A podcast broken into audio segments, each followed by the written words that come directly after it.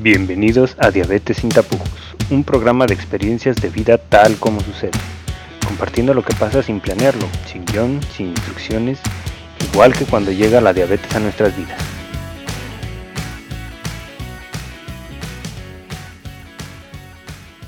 Hola otra vez a todos, los saludamos nuevamente muy contentas, muy gustosas en este su programa Diabetes sin tapujos. ¿Qué tal, Eri? ¿Qué tal, Julisa? Bienvenidas a este su programa. Hola, ¿cómo les va, chicas? Hola, hola. Hoy les tenemos un súper tema que veníamos preparando desde ya hace mucho tiempo. Está de más que les recordemos que las tres vivimos con diabetes tipo 1 y las tres somos usuarias de diferentes tecnologías y hemos vivido ya por bastante tiempo con diabetes tipo 1. Entonces, desde ya, hace varias semanas, si no es que meses, habíamos practicado una serie de temas entre los cuales apareció el tema del que les queremos hablar hoy. Una plática sin tapujos donde vamos a hablar de diferentes verdades que incluyen además el contenido de nuestras bolsas. Hoy les vamos a hablar del plan B para el manejo de la diabetes y, por supuesto, ¿por qué no?, de los dispositivos médicos y de todos los insumos que rodean a estos dispositivos. Mi primera pregunta, hoy yo soy la encargada de las preguntas. Mi primera pregunta es para Erika. Erika, ¿qué es para ti un plan B en el manejo de diabetes? Pues plan B es estar listos para cualquier cosa que suceda fuera de lo planeado, eh, siempre estar listos. Por ejemplo, si salgo de mi casa y pienso que voy a regresar rápido, pero algo se atora y no regreso a comer a mi casa, sino que me tengo que quedar tal, siempre tengo que pensar en la opción B, aunque esté creyendo que voy a regresar a mi casa, que voy a volver a tal hora, siempre es como tener insumos de más conmigo, tanto de dinero como de insumos médicos, de tiras reactivas, etcétera. Yo creo que lo vamos a ir diciendo si usas microinfusora, etcétera. Llevar todo preparado contigo para qué pasa si no regresas. Por ahí hay gente que deja la insulina en sus casas y que dejan que dejan, así solo se ponen la inyección para y se van a la escuela y no llevan nada de insulina a la escuela, no llevan nada y hasta que vuelven a su casa se vuelven, pues llegan con su insulina y sus tiras. Pero ¿qué pasa si en la escuela pasa algo, me estresé, me tuve que quedar más tiempo, pasa cualquier situación? como por ejemplo un sismo o cualquier situación que te haga quedar más tiempo y tú no tienes tu insulina, no tienes tus tiras. Entonces, plan B es siempre estar preparado para cualquier cosa que pueda pasar, poder enfrentarnos y sentirnos seguros eh, con nuestros insumos. Y como siempre, sin tapujos, estas son cosas que por supuesto ya nos pasaron a las tres.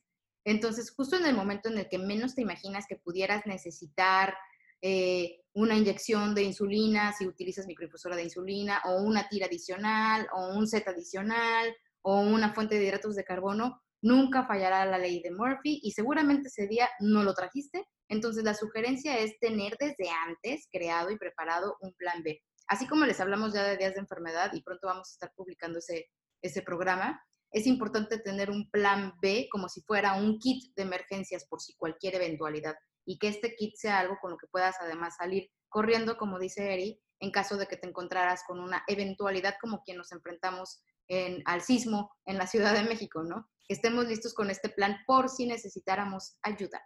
Julisa, para ti, ¿qué es este plan B? ¿Qué incluye este plan B? Ah, en palabras súper resumidas, creo que para mí plan B es igual a tranquilidad mental.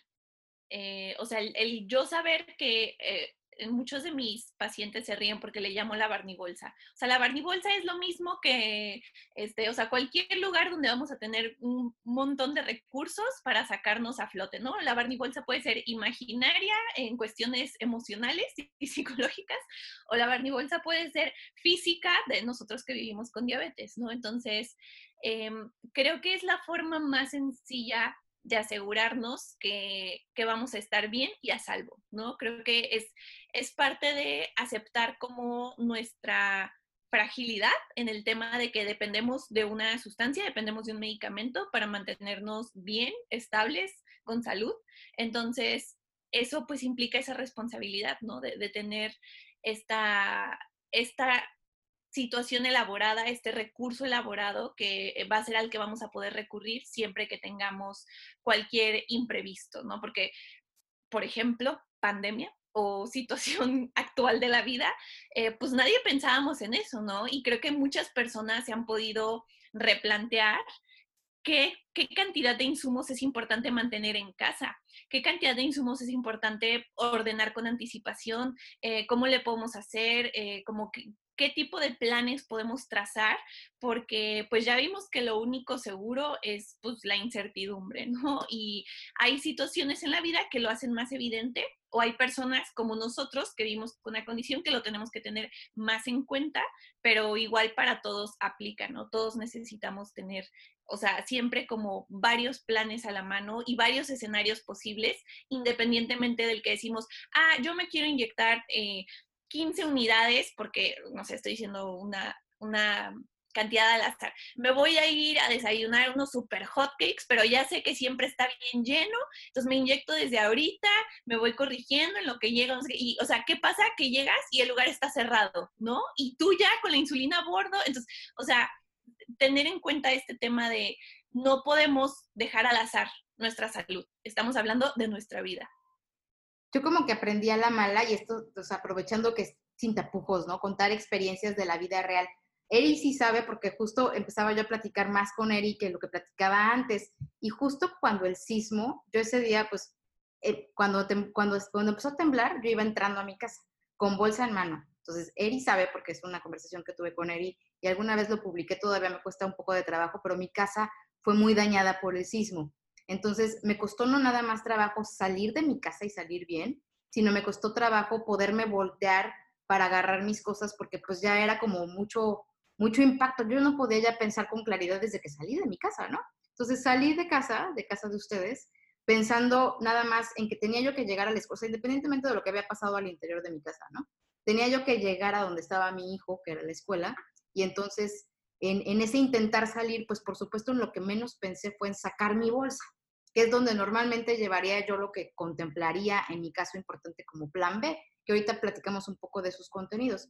Y ya después, hasta en la noche que pude como que sentarme y analizar tranquilamente, semi tranquilamente de lo que había pasado, me di cuenta de que había pasado todo el día descuidando de lo más importante para, para estar totalmente en orden, que había sido mi diabetes. Ese día sí puedo decir y reconocer sin tapujos que se me olvidó, que mi mente estaba en otro lugar, pero que lo más adecuado para mí y lo que me hubiera brindado, como tú dices, mucha tranquilidad, hubiera sido tener el plan B ya listo y preparado. Después de eso aprendí, a la mala, a tener un plan B siempre preparado junto a la escalera en caso de que yo tuviera que salir con la misma velocidad con la que salí la primera vez, ¿no?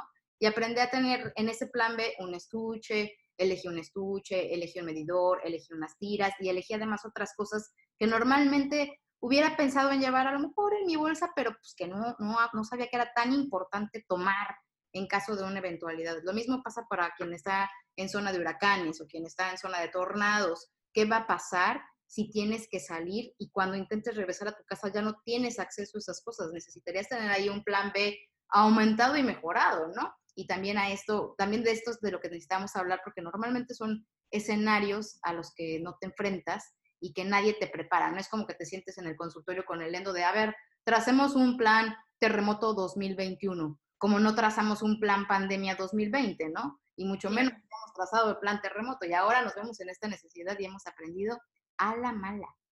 Eri, bueno, Eri se acuerda de eso porque yo hablé mucho con Eri y nos encontramos además en la calle ayudando como siempre, sin tapujos, ayudando y repartiendo insulinas y cosas y medidores y anexas. Dando apoyo a la gente. Nos encontramos en la calle en pleno desastre y me acuerdo que fue como, aquí estamos estamos cerca, fue, muy fuerte, pero fue lindo la vez. ¿Qué, qué, tres cosas dirías, Eri, que para ti no pueden faltar en tu plan B? Pues definitivamente yo también aprendí como tú, un poco a través del sismo.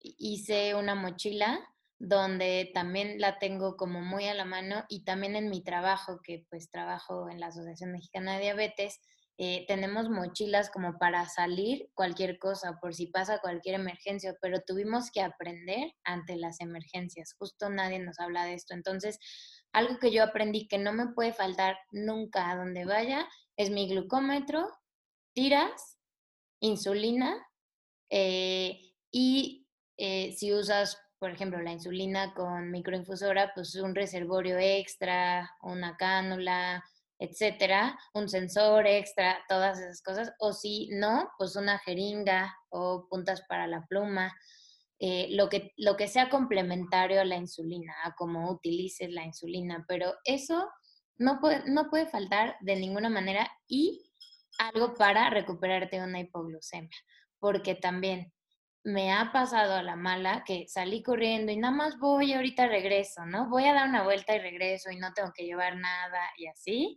Y justo vas y justo te da una hipoglucemia caminando y no traes ni cartera ni nada porque saliste y nada más ibas rápido. Entonces, creo que yo nunca, nunca salgo sin un jugo o o algo, gomitas, o los, los riquísimos pulparindos que le gustan a Mariana y hemos aprendido, hemos aprendido también a utilizarlos para la Me muchísimo.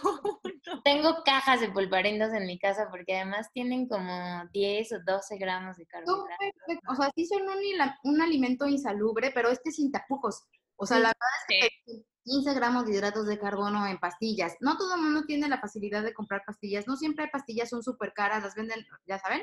Entonces, 15 gramos de hidratos de carbono existen en un pulparindo, que tiene un chorro de calorías, sí es cierto. Que es recomendado usar dulces, también es cierto. Pero que te va a valer 3 kilos de pepino porque es una emergencia y te lo vas a comer, te lo vas a comer. Y además después vas a sonreír porque qué pinche rico estuvo, ¿no? Digo, exactamente. Está rico también usar cosas ricas en esos momentos, ¿no? También siempre traigo un jugo, generalmente utilizo jugos, pero me gusta, o sea, tengo una caja de pulparindos ya en mi casa, también me gusta por momentos usarlos. O los Skittles, he aprendido que son súper buenos, eso también me lo compartió Elena algún día porque cada Skittle tiene un gramo de carbohidrato, entonces te podrías comer 15 si necesitas los 15 o te podrías comer 10 o solo 5, vas viendo, depende qué cifra estás, cuánto comer, no todos necesitan 15, no todo el tiempo, depende de tu cifra, depende cómo te vayas conociendo.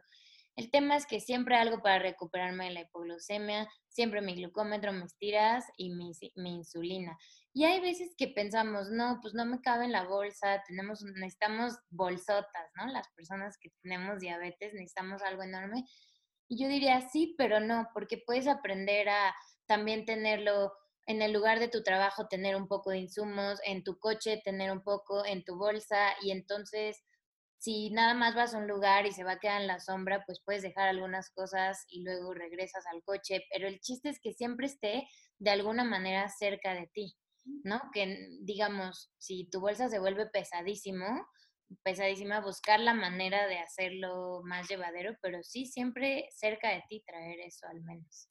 Y sabes que también lo importante de, de, personalizar y hacer esas cosas tuyas, ¿no? Hace no mucho publiqué una fotografía mi estuche, mandé a hacer mi estuche para el plan B. Y mi estuche, sin tapujos y confesando, dice en la portadita, es un, es un estuche muy bonito, es una cosmetiquera finalmente, de tamaño reducido donde cabe todo lo que ahora, de lo que voy a interrogar a Julissa, prepárense. Pero en la parte de enfrente mi estuche dice, mis pendejadas para la diabetes. La única explicación que tengo para haber hecho eso es porque a mí me pareció chistoso porque era un estuche para mí. Lo subí en las redes sociales y se ocasionó un desastre, ¿no? ¿Cómo era posible que yo dijera que eran pendejadas, si eran cosas útiles? Pero lo cierto es que cada vez que saco mi estuche en la calle, la gente se le queda viendo y uno, bien horrible, y hay gente que hasta se acerca y me pregunta. Entonces yo aprovecho como para, ah, la diabetes tipo 1 es una condición, y educadora en diabetes finalmente, ¿no? Y es también en mi casa como muy fácil, porque antes le decía yo a mi esposo, oye, pásame el dispositivo psicofrontronizador de protones que está en la bolsa en la parte. ¿Qué? Ah, pásame mi estuche de diabetes. Y sabe que es un estuche que con letras gigantes dice mis pendejadas. No hay error.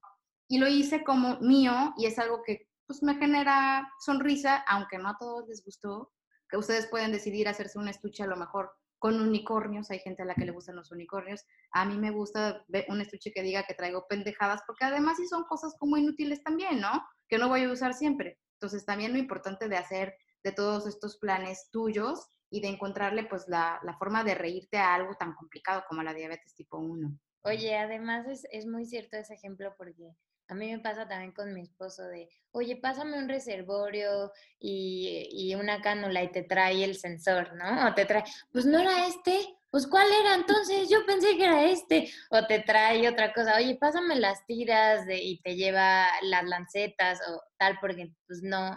Entonces es muy cierto que puede pasar con los familiares o con la gente con la que vives, pues mejor ponerle al estuche de las pendejadas para la diabetes, es más fácil entenderlo. Tú eres así súper tecnológica, tecnológicamente. En tu estuche, en tu plan B, ¿qué hay en tu plan B? Yo muero de la curiosidad, porque además Julissa es toda Instagram, YouTube, entonces me puedo imaginar su plan B junto con una cámara portátil. No sé, me imagino. ¿Qué tiene tu plan B? Mi, mi plan B un, buen psicólogo de ver mi plan B sabría que, que yo manejo un poquito de paranoia con mi plan B. Porque, mi, o sea, yo desde que tengo diabetes me he convertido en Dora la exploradora porque tengo una mochila. O sea, no es, no es, mi bolsa que tengo no es así como bolsa normal de dos tazas que te cuelgas en el hombro como las mujeres usualmente usamos, sino es backpack, ¿no? O sea, literal yo uso backpack porque necesito poder meter todo lo que se me ocurra para tener paz mental para andar en la calle, ¿no? Eh, como hemos platicado en algunas situaciones, vivo sola, hago ejercicio sola, ando sola. Entonces, o sea, yo siempre traigo 45 opciones diferentes de todo.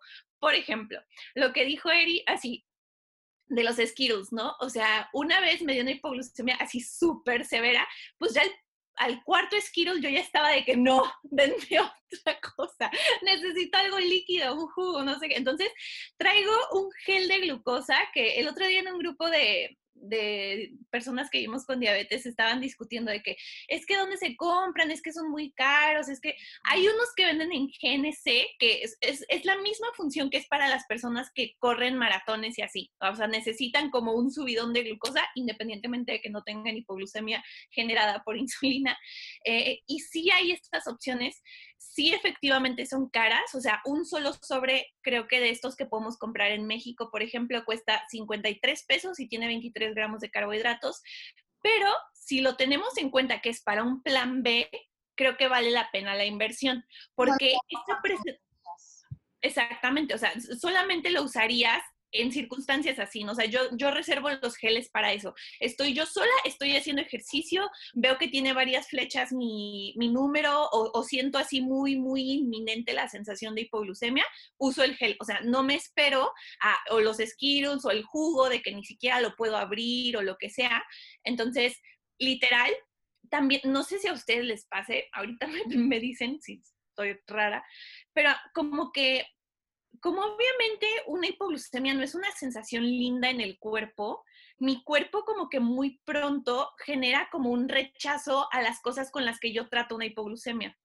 Entonces, o sea, por, ejemplo, literal, creo que como un año completo yo usaba miel. Ahorita ustedes me ponen miel enfrente y yo creo que antes me desmayo que, comerme la miel para tratar la hipoglucemia. Es como, no puedo ver a la miel ahorita. Sí, obviamente si no hay nada más, pues me la comería. Pero como también procuro que no sea extra tortura mental, es como, traigo mis gomitas, traigo mi jugo, traigo el gel, traigo, o sea, es en serio que siempre cargo como mínimo con tres opciones de para tratar hipoglucemia por esta situación, porque es como, o sea, entre que me da asco y así en la hipoglucemia. Entonces, prefiero tener como estas diferentes opciones. Y de igual forma, Em, e, esto siempre he escuchado que Mariana lo dice, yo no voy a confiar en la tecnología ciegamente, o sea, yo traigo también mínimo dos glucómetros, ¿no? O sea, mínimo. y cada uno con su dispositivo de punción, con tiras reactivas, con, o sea, lancetas extras, porque no sabemos qué, o sea, por ejemplo, usualmente tengo uno que se carga con corriente eléctrica y otro que es de pila, porque, o sea, si no es perro, es perra, ¿no? O sea, alguno tiene que funcionar y responder. Entonces, este tema de pues no dejarlo a la suerte y obviamente también aprendí a la mala, por ejemplo, em, en, o sea, yo vivo en Guadalajara y pues no es una zona tan sísmica como Ciudad de México, ¿no? Como la experiencia que a ustedes les tocó, que me imagino que fue terrible.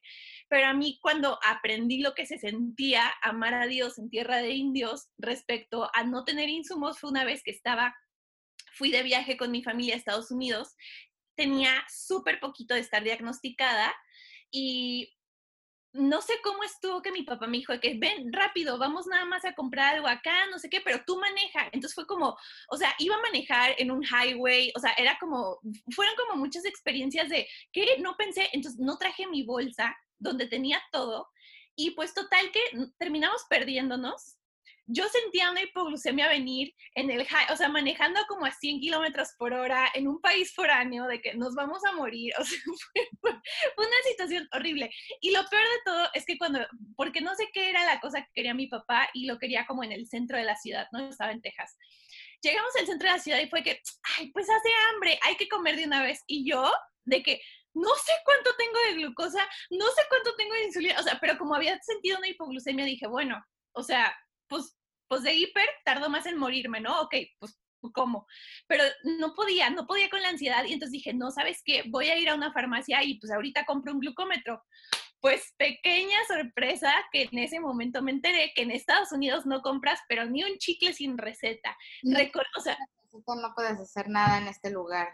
Exactamente. Entonces, o sea, imagínense mi pánico de, o sea, estar en otro país, no, eh, se me estaba bajando la glucosa, porque, o sea, sentía los síntomas, caminando como loca, fui a cuatro farmacias porque pues yo me imaginaba que el problema no era del sistema de salud en general, sino que era de la farmacia a la que yo fui que tuve mala suerte. Entonces, a partir de ese día, no importa dónde me vean, me van a ver con mi bolsa, ustedes la pueden abrir en el momento que quieran y voy a tener cuatro cosas para tratar hipoglucemia y dos glucómetros mínimo y obviamente también una pluma de insulina por cualquier cosa.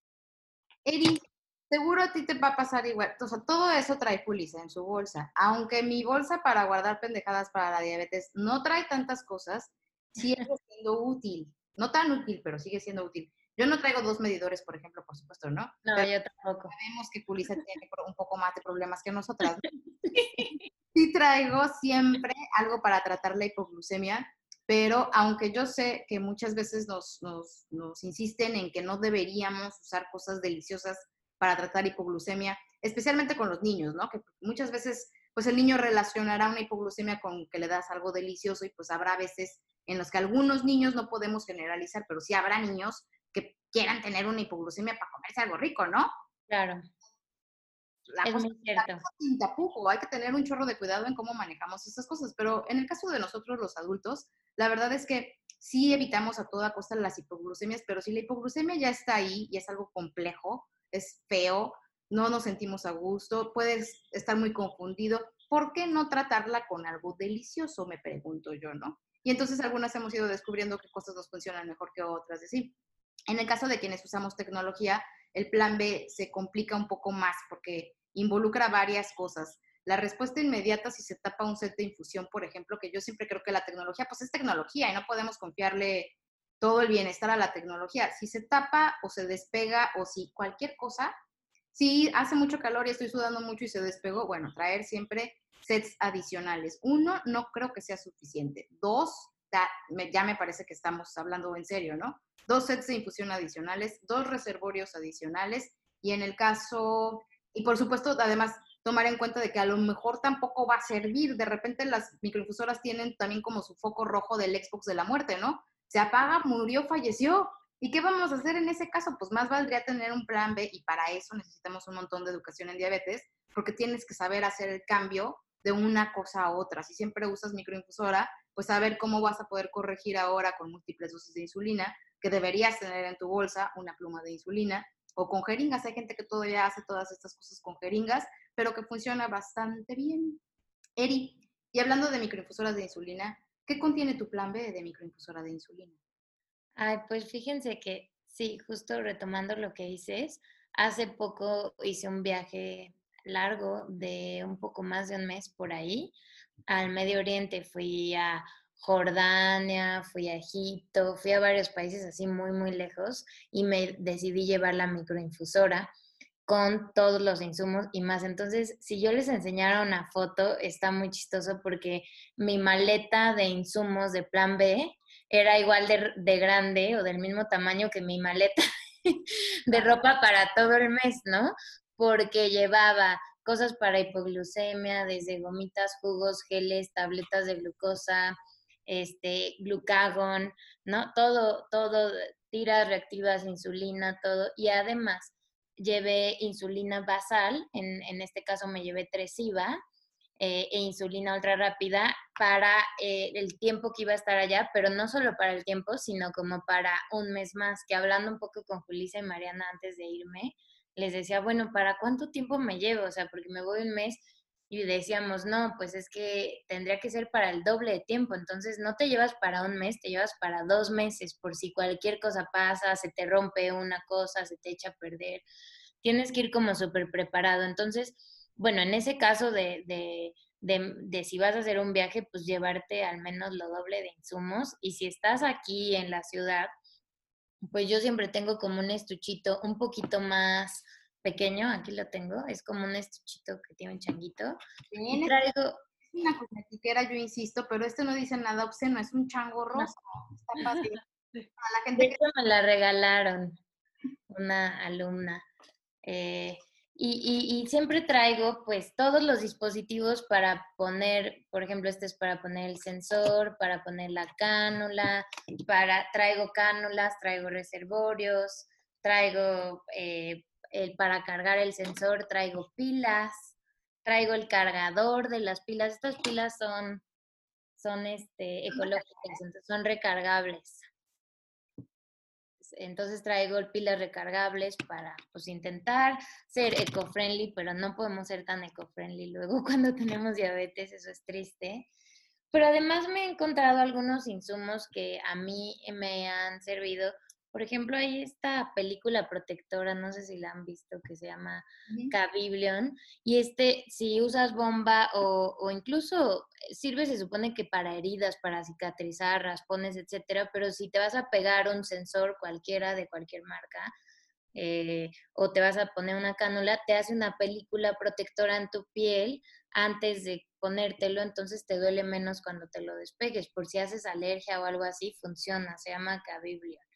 Cabillion. Y también he encontrado unas eh, estampitas que no son las que te pones en el sensor comúnmente, sino es otra que se llama IPAFIX. Y esas IPAFIX, ese parche, me lo pongo encima y se despega pues menos fácil, aguanta más ante el sudor, te puedes bañar, etcétera. Y también para las alergias y todo este tema de la piel, si se te irrita, es bastante amable con la piel. Entonces, pues le vas encontrando, pero traigo mi estuche con todo, sensores, cánulas, eh, todas sus estampas, sus pilas, este, los eh, alcohol, torundas de alcohol. Eh, también tengo tiras de cetonas por aquí. Eh, tengo tiras para medir cetonas porque pues no solo son las hipoglucemias, ¿no? Si te da una hiperglucemia fuerte, pues qué pues, ¿no? Las toallitas de alcohol. Entonces, pues aunque parezca una, un estuche, pues eh, no tan grande, en realidad son un montón de cositas. Y además de eso, pues tengo mis otras cosas de hipoglucemias y así en otros lados.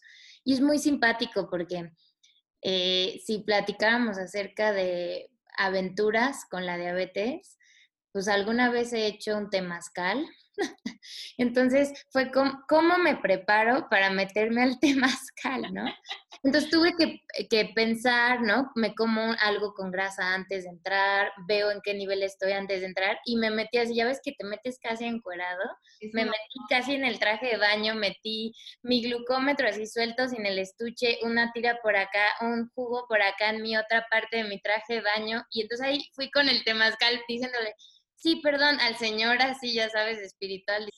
Y esto del temazcal, ¿sabes qué me pasó cuando fui al temazcal? Además de que me dio un ataque de claustrofobia, al final, yo no sé qué tipo de temazcal fui, pero al final me dijeron algo así de, a continuación, para cerrar esta sesión de temazcal, un té mágico.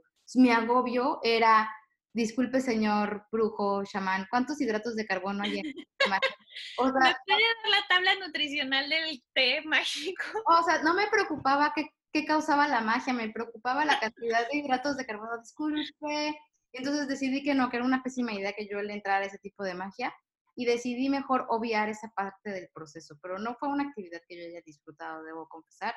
Los temazcales y yo no, pero en ese tipo de cosas, Eri, que también qué importante es llevar el plan B porque sudas horrible, te deshidratas horrible, te va a dar sí o sí hipoglucemia, vas a necesitar pegamento, vas a necesitar sets extras si traes una microinfusora de insulina. Dudo mucho que una microinfusora de insulina, por muy resistente al agua que sea, pueda sumergirse a esas temperaturas tipo cueva temazcal.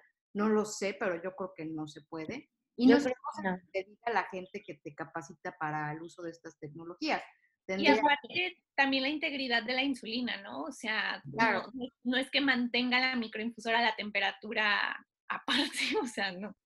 Sí, fíjate que en ese momento no tenía microinfusora, pero es un buen tema. No sé si me metería ahí con microinfusora. Yo creo que me la quitaría, porque como sudas y quizá después te da hipoglucemia, yo creo que te metes sin microinfusora. Yo creo que sí tendrías que quitar y luego regresar y, híjole, pero quitártela depende cuánto, disculpe señor Shaman, ¿cuánto tiempo dura esta sesión de temazcal? ¿Será que vamos a meditar más de media hora porque mi, ¿no?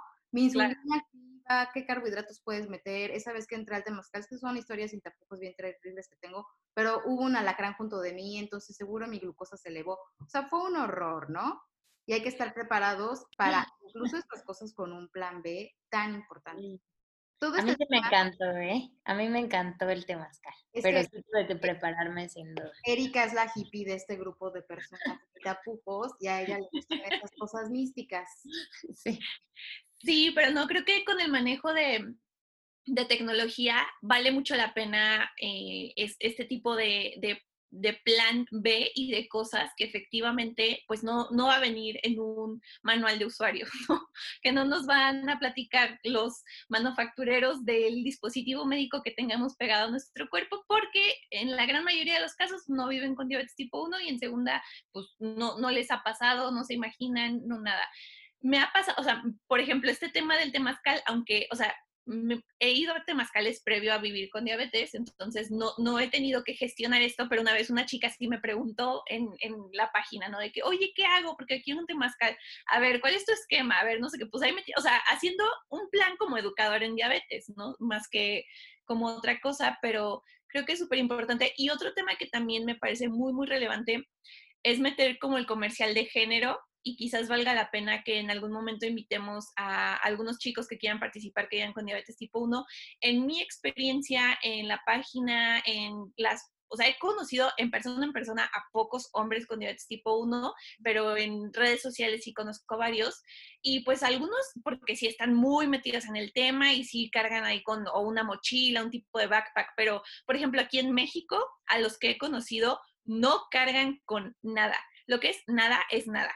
Si acaso cargan con la novia o la esposa y la esposa en su bolsa trae todo su kit de diabetes, pero ellos no. Y en, ese viaje, justo que les comento que tuve mi ataque de pánico de no tener insumos, fue la primera vez que vi a la diabetes tipo 1 silvestre, o sea, en la vida real, ¿no? Y fue porque vi a un chico, o sea, iba saliendo de un restaurante, yo iba entrando sale el chico, se sube la playera, saca una pluma de insulina que traía en su bolsa del pantalón se inyecta, la tapa, la guarda en su pantalón y sigue caminando. O sea, no se limpió la piel, traía la insulina pegada a su piel, eso significa que mínimo estaba a 36.5 grados de temperatura, cosa que no debe estarle de insulina nunca a esa temperatura. No, no se midió nada, no, no veía yo que trajera ningún tipo de como monitoreo continuo de glucosa ni nada. O sea, creo que los hombres, por este tema de que ellos no cargan bolsa, pueden tenerlo un poco más difícil eh, a menos que de verdad estén muy comprometidos. O sea, he conocido también a chicos que usan monitoreo de glucosa y ya confían ciegamente y es como, no, ¿para qué quiero un glucómetro? Y es como, ¿cómo que para qué? para corroborar cualquier dato. ¿Qué usar capilar, no? Sí, o sea, es como, no, ya, o sea, mm, hasta el momento aquí en México no existe ninguna tecnología que descarte por completo la medición capilar, ninguna, ninguna marca que esté aquí lo sustituye. Solamente en Estados Unidos el Dexcom pero de ahí en más, ninguno. Desde G6, G6 ya está prescrito ah, para que no haya necesidad de hacerlo. De todos modos, hay gente loca que sigue corroborando los datos, o sea, yo, ¿no? Claro. corroborando los datos, pero la verdad es que si, si no hay tanta variabilidad glucémica, que después igual es un tema que vale la pena explorar, ¿no? De las diferentes tecnologías y las, las otras cosas que existen. Este, si no hay tanta variabilidad glucémica, la verdad es que el número es prácticamente idéntico, dependerá del medidor también, ¿no? Pero en el caso de ese tipo de tecnologías, pues también, o sea, yo hay veces que definitivamente, si sé que me voy a tardar mucho en la calle o andando en bicicleta, pues no quisiera yo salir y que de repente Dexcom dejara de funcionar y no traer yo un medidor al menos capilar, pues más me valdría traerlo como plan B, ¿no? Claro. Y creo que también eh, vayan anotando en su lista de deseos que hablaremos de este otro tipo de temas, vale la pena bastante hablar de cómo calibrar correctamente. Mm, Porque no cualquiera sabe y de eso también depende qué tan cercanas y certeras vayan a ser las lecturas y también en muchas ocasiones puede ser un tema que aunque medio nos expliquen, a la hora de la práctica es un poco diferente, ¿no? Que, que son temas que pues entre pares podemos enriquecer bastante. Eso, que creo que la, educación en diabetes, aunque es quizá el arma y la herramienta principal, le falta a la educación en diabetes de pronto ser humana. Entonces, que alguien te platique desde su perspectiva como humano y no como marciano o como peluche al que le picas la panza poniéndole una cánula, es bien diferente. Entonces, acérquense a las personas que viven con diabetes y acérquense a nosotras porque tenemos conocimiento de causa y les podemos contar lo que dice Julisa de la diabetes en el mundo silvestre, cómo se puede vivir realmente con diabetes y escenarios de la vida real, ¿no? Que no nada más implique fui a la escuela y regresé, fui a un concierto, fui a un temazcal, me aventé de un paracaídas, fui a los rápidos que nos comentaba Erika. ¿Cómo hacemos esas cosas que hacen los humanos, los humanos que quieren divertirse y disfrutar la vida y que no están en cuarentena? No, todos esos humanos cómo le hacen para hacer todo eso y manejar diabetes tipo 1 al mismo tiempo, sobre todo cuando se refiere a tecnología. Este tema fue patrocinado por el cerebro de Julisa porque son temas que hemos ido platicando este, que creemos que podrían ser interesantes para ustedes. Este temario, no crean que lo creamos ayer, se creó ya hace mucho tiempo y vamos a ir publicando los temas, pero si tienen dudas, comentarios, sugerencias, por favor, mándenoslos porque son temas que podemos tratar y discutir y preparar algo para ustedes. Ya tenemos varios programas grabados, no se los vayan a perder, son buenísimos. Y para cerrar, un comentario de alguna de ustedes, de las dos, para cerrar esta divertida emisión. Pues reforzar esto que dice Mariana, la educación en diabetes cuando es cercana es más bonita, es más humana, es más sensible. Yo de las personas que más he aprendido sobre diabetes es de las personas que viven con diabetes y que ya vivieron, ya hicieron, ya probaron tal cosa para recuperarse de una hipoglucemia, ya traen un nuevo dispositivo, ya me contaron cómo les funcionó, ya me contaron cómo hicieron cuando viajaron, ya me contaron cómo hicieron para contarle a su pareja, para hablar con su pareja de algún tema delicado, en el tema de una fiesta. Entonces, son cosas que que, claro, pues acérquense a nosotras que somos educadoras en diabetes, que somos psicólogas, que somos comunidad, que tenemos diabetes tipo 1, que podemos compartir experiencias, que podemos nutrirnos sin tapujos, pues así abiertamente y estas experiencias nos sirven para crecer, para empoderarnos a todos. Sí, no, nada, reiterar este tema de que siempre, o sea, nunca, nunca nos vamos a arrepentir de decir, híjole, qué mal que cargué tres glucómetros y 45 bolsas de pulparindos a mi fiesta y no los necesité, pero siempre nos vamos a arrepentir de no haberlo tenido. Entonces, preferible ser la vieja gorda de camión con nuestra bolsa enorme a todos lados que pasar un gran susto de verdad o meternos realmente en algún problema de salud complejo. Entonces, preferible que carguen y que sus amigos tengan y que guarden en el carro, en la guantera, en el consultorio, en la oficina, en todos lados. Y bueno, nada más como último comercial, si, si ya tienen esta precaución de tener cosas guardadas en diferentes lugares, sobre todo cuando hablamos de tiras reactivas y glucómetros, recuerden la fecha de vencimiento porque luego estamos muy confiados en que, no, sí, yo ahí lo tenía en mi consultorio, por ejemplo, yo lo tenía en mi consultorio, y es de que, ah, ahí tiene tiras, pues ya habían vencidas las tiras. Entonces, también tenemos que renovar y tener en algún tipo de rotación ese, ese plan B. Les agradecemos a todos habernos acompañado en esta emisión de Diabetes sin tapujos. Los esperamos, como siempre, los domingos estaremos publicando los programas. Nos vemos el próximo domingo. Bueno, nosotros nos vemos antes, pero nos vemos con los demás el próximo domingo. Gracias, oigan, siempre es un gusto. Gracias, un Gracias, saludos. Chao. Gracias por escuchar Diabetes sin tapujos. Nos escuchamos la próxima vez.